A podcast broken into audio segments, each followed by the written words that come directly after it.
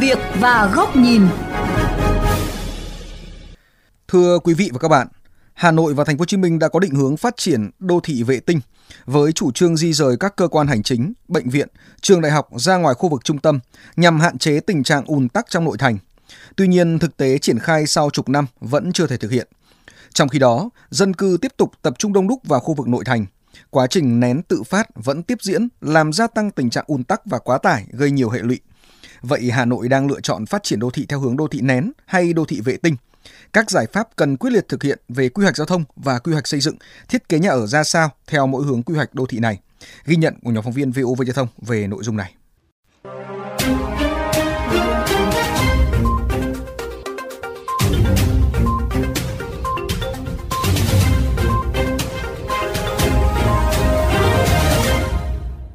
Theo quyết định số 1259 của Thủ tướng Chính phủ ban hành năm 2011, Hà Nội được định hướng phát triển với 5 đô thị vệ tinh là Hòa Lạc, Xuân Mai, Phú Xuyên, Sóc Sơn, Sơn Tây. Tuy nhiên, sau hơn 10 năm thực hiện, các đô thị vệ tinh chưa thể hiện được vai trò giãn dân, giảm áp lực cho khu vực trung tâm, trong khi dân số của thành phố Hà Nội đã vượt ngưỡng dự báo hơn 1 triệu dân cư. Tình trạng ùn tắc giao thông và quá tải hạ tầng xảy ra thường xuyên tại khu vực trung tâm, nhất là vào các khung giờ cao điểm sáng chiều ở trên các tuyến đường xuyên tâm. Trong đó có hai luồng giao thông di chuyển chính từ nội thành ra ngoại thành và từ ngoại thành vào nội thành. Kiến trúc sư Phạm Huy, sáng lập kiêm CEO của 282 Workshop, phân tích – Mặc dù một số trường học đã dịch chuyển ra khu vực Hòa Lạc, Gia Lâm, Hưng Yên, nhưng phần lớn các giảng viên, nhân viên quản lý vẫn ở trong nội thành nên việc đi lại vẫn bất tiện, nhất là trong điều kiện hạ tầng giao thông hiện nay. Tôi thấy rằng định hướng đô thị ở Việt Nam dù là có quy hoạch, dù là có các cái định hướng tầm nhìn, nhưng mà thực tế là cái hạ tầng giao thông nó làm cho cái định hướng đô thị nó không rõ ràng. Khi mà cái trục giao thông nó cứ ùn tắc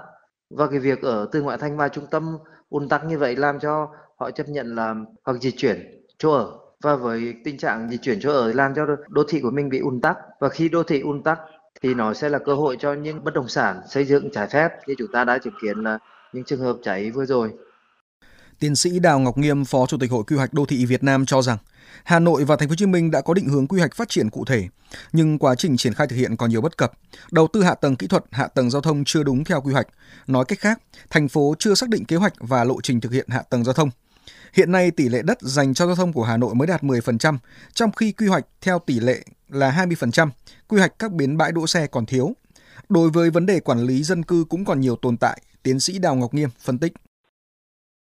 Vấn đề quản lý phân bố dân cư hiện nay đảm bảo cái môi trường sống, cái hạ tầng xã hội thì hiện nay đây là cái khó khăn. Chúng ta tăng dân số, đặc biệt là tăng cơ học. Nhưng mà trường học hiện nay đang rất là khó khăn. Đấy là cái điển hình. Và cái cấu trúc của cái hạ tầng xã hội ví dụ như trường học này y tế này rồi các công trình công cộng các nhà sinh hoạt tổ dân phố vân vân các nhà văn hóa hiện nay còn thấp hơn tiêu chuẩn rất nhiều. Theo tiến sĩ kiến trúc sư Trần Minh Tùng trưởng bộ môn kiến trúc và dân dụng khoa kiến trúc và quy hoạch trường đại học xây dựng Hà Nội Hà Nội đang phát triển theo cả hai hình thức đô thị vệ tinh và đô thị nén ở khu vực trung tâm. Các đô thị vệ tinh mới chỉ mang tính chất tạm thời chưa tạo sự gắn bó bởi thiếu cơ sở hạ tầng xã hội, hạ tầng kỹ thuật. Một số đô thị trên thế giới đã phát triển theo hướng đô thị nén. Để tránh tình trạng sử dụng quá nhiều nguồn lực đất đai, tiến sĩ kiến trúc sư Trần Minh Tùng cho rằng đô thị vệ tinh được xem như là giải pháp của tương lai hay giải pháp dài hạn, còn các đô thị trung tâm được chuyển đổi thành đô thị nén được xem như giải pháp trước mắt hoặc trung hạn khái niệm đô thị nén mới bắt đầu được nhắc đến nhiều hơn gần đây tại Việt Nam và cũng cho thấy là cái ưu điểm của đô thị nén nếu như chúng ta biết cách làm nó. Hay nói khác, tôi nghĩ rằng là Hà Nội bây giờ cũng đang bắt đầu phải tự đặt câu hỏi cho mình là có nên quá như ý chí vào việc phát triển đô thị vệ tinh hay không? Hay là phát triển đồng thời giữa đô thị về đối với cái vùng xung quanh Hà Nội, cũng như là phát triển cái khu vực trung tâm, đô thị trung tâm dưới hình thức là những cái đô thị nén nhằm đảm bảo cái nhu cầu trước mắt cũng như nhu cầu lâu dài. Rõ ràng đối với nhu cầu trước mắt thì người dân vẫn cần một cái nơi hoạt động buôn bán, thương mại, giao lưu. Nhưng mà lâu dài thì chúng ta vẫn phải có những cái quyết sách để giảm thiểu cho cái quá tải hạ tầng của đô thị trung tâm. Kiến trúc sư Hà Thúy Cầm, chuyên gia đô thị cho rằng, kinh nghiệm của một số đô thị trên thế giới là để có thể thực hiện được di rời dân cư ra khỏi khu vực trung tâm, thì yếu tố quan trọng hàng đầu là xây dựng hệ thống giao thông đi lại thuận tiện giữa khu vực trung tâm và khu vực vệ tinh, đồng thời phát triển các dịch vụ tiện ích ở khu đô thị vệ tinh. Có như vậy, người dân khi di chuyển nơi cư trú mới có thể ổn định được cuộc sống. Kiến trúc sư Hà Thúy Cầm cho rằng để có thể giảm bớt áp lực về hạ tầng, dân cư cho các đô thị trung tâm Hà Nội, Thành phố Hồ Chí Minh, chính quyền đô thị cần chú ý. Cái việc thực hiện cái chủ trương rời dân ra phía ngoài khu trung tâm thành phố thì cũng phải tính bằng cả chục năm, 15, 20 năm. Nhưng mà cái cơ bản nhất là chính phủ đang đi theo cái hướng rà soát lại một số những cái dự án quy hoạch về đường giao thông và mở các cái tuyến giao thông mới cái việc áp dụng những cái định hướng quy hoạch như của nước ngoài và một số nước tư bản họ cũng mở ra được một số tuyến đường rất là thuận lợi thì dân cư đi lại thuận lợi thì bà con cũng sẽ có cuộc sống tốt hơn. Và việc đưa dân ra ngoài là cũng là một cái hướng mà sẽ thực hiện được. Mặc dù đô thị vệ tinh phụ thuộc vào đô thị mẹ, tức là đô thị trung tâm, nhưng nó vẫn phải là một thực thể hoàn chỉnh, cần phải đảm bảo các yếu tố giống như đô thị bình thường để phát triển, bao gồm các hoạt động giao lưu buôn bán của người dân với nhau và các hoạt động quản trị, quản lý của chính quyền đô thị đó. Một số chuyên gia cho rằng muốn thu hút dân cư ra các đô thị vệ tinh, chính quyền các đô thị cần sự quyết tâm cao, đầu tư nhiều nguồn lực để xây dựng cơ sở hạ tầng giao thông, hạ tầng xã hội với các dịch vụ y tế, thương mại, giải trí và việc làm. Chỉ khi nhu cầu của người dân được đảm bảo, người dân mới sẵn sàng di chuyển nơi cư trú của mình đến các đô thị vệ tinh.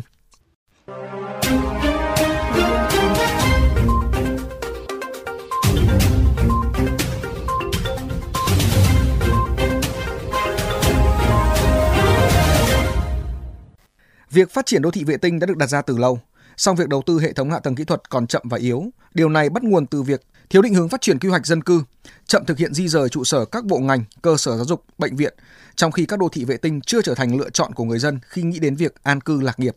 Mời quý vị và các bạn đến với góc nhìn này của VOV Giao thông qua bài bình luận với nhan đề cần xác định rõ định hướng phát triển đô thị. Theo thống kê, mỗi năm dân số Hà Nội tăng thêm khoảng 200.000 người. Trong khi đó, tốc độ phát triển kết cấu hạ tầng đồng bộ chỉ tăng khoảng 3% một năm. Cùng với đó là nhu cầu về nhà ở gia tăng nhanh chóng. Báo cáo thị trường của bất động sản.com.vn trong tháng 1 năm 2023 cho thấy loại hình căn hộ chung cư thu hút lượng quan tâm lớn ở cả hoạt động bán và cho thuê. Tính trung bình toàn quốc, nhu cầu tìm mua chung cư tăng 64%, nhu cầu thuê tăng 139%. Riêng tại Hà Nội, lượt tìm mua tăng 57% và tìm thuê tăng 112% so với cùng kỳ năm trước. Khi nhu cầu nhà ở gia tăng, trong khi giá nhà thương mại cao hơn khoảng 20 lần so với thu nhập bình quân đầu người hàng năm, khiến người lao động ngày càng khó sở hữu nhà ở. Cùng với đó, khả năng tiếp cận của người thu nhập thấp với nhà ở xã hội không được đáp ứng, khiến chung cư mini trở thành lựa chọn khả dĩ, dù người mua biết trước những rủi ro về mặt an toàn. Đây là một trong những hệ quả của việc thực hiện quyết định số 1259 của Thủ tướng Chính phủ ban hành năm 2011 chưa thực sự hiệu quả. Khu vực đô thị trung tâm bị chất thêm các tổ hợp công trình nhà ở cao tầng, văn phòng, thương mại dịch vụ với quy mô dân số cực lớn, gây quá tải cho hệ thống hạ tầng đô thị, tạo ra một vòng luẩn quẩn mới. Trong khi đó, các đô thị vệ tinh xung quanh Hà Nội như Miếu Môn, Hòa Lạc, Xuân Mai, Sơn Tây lại chưa thể hiện được vai trò giãn dân, góp phần giảm hạ tầng cho khu vực trung tâm. Bởi vậy đã đến lúc Hà Nội cần xác định rõ định hướng phát triển đô thị, từ đó lập ra và thực hiện quy hoạch giao thông, quy hoạch dân cư. Trong đó, việc thực hiện di rời trụ sở các bộ ngành, các trường đại học, các cơ sở công nghiệp cần được thực hiện một cách quyết liệt. Đi cùng với việc di rời trụ sở mới là việc thu hồi trụ sở cũ. Chỉ khi thực hiện quyết liệt và có chế tài xử lý nghiêm khắc, mục tiêu di rời trụ sở các bộ ngành, các cơ sở giáo dục, cơ sở công nghiệp ra khỏi khu vực đô thị trung tâm mới thực hiện được. Cùng với đó là việc giám sát việc chuyển đổi mục đích sử dụng đất là trụ sở các bộ, ngành, cơ sở giáo dục, trong đó ưu tiên chuyển đổi phục vụ phát triển hệ thống hạ tầng xã hội, hạ tầng kỹ thuật trong nội đô. Về lâu dài tại các đô thị vệ tinh, phải nhanh chóng thực hiện quy hoạch phân khu, trong đó giao thông phải đi trước mở đường. Cùng với đó là xây dựng cơ sở hạ tầng xã hội, trường học, y tế, đẩy mạnh các hoạt động giao thương, kinh doanh buôn bán, các dịch vụ giải trí để thu hút người dân lựa chọn di chuyển nơi cư trú của mình ra các đô thị vệ tinh. Chỉ khi đô thị vệ tinh chứng minh được sức hút, mới mong người dân thay đổi thói quen lựa chọn nơi ở, chỗ làm việc, qua đó giảm dần tình trạng gia tăng dân số tại khu vực đô thị trung tâm, để lại nhiều hệ lụy như thời gian qua.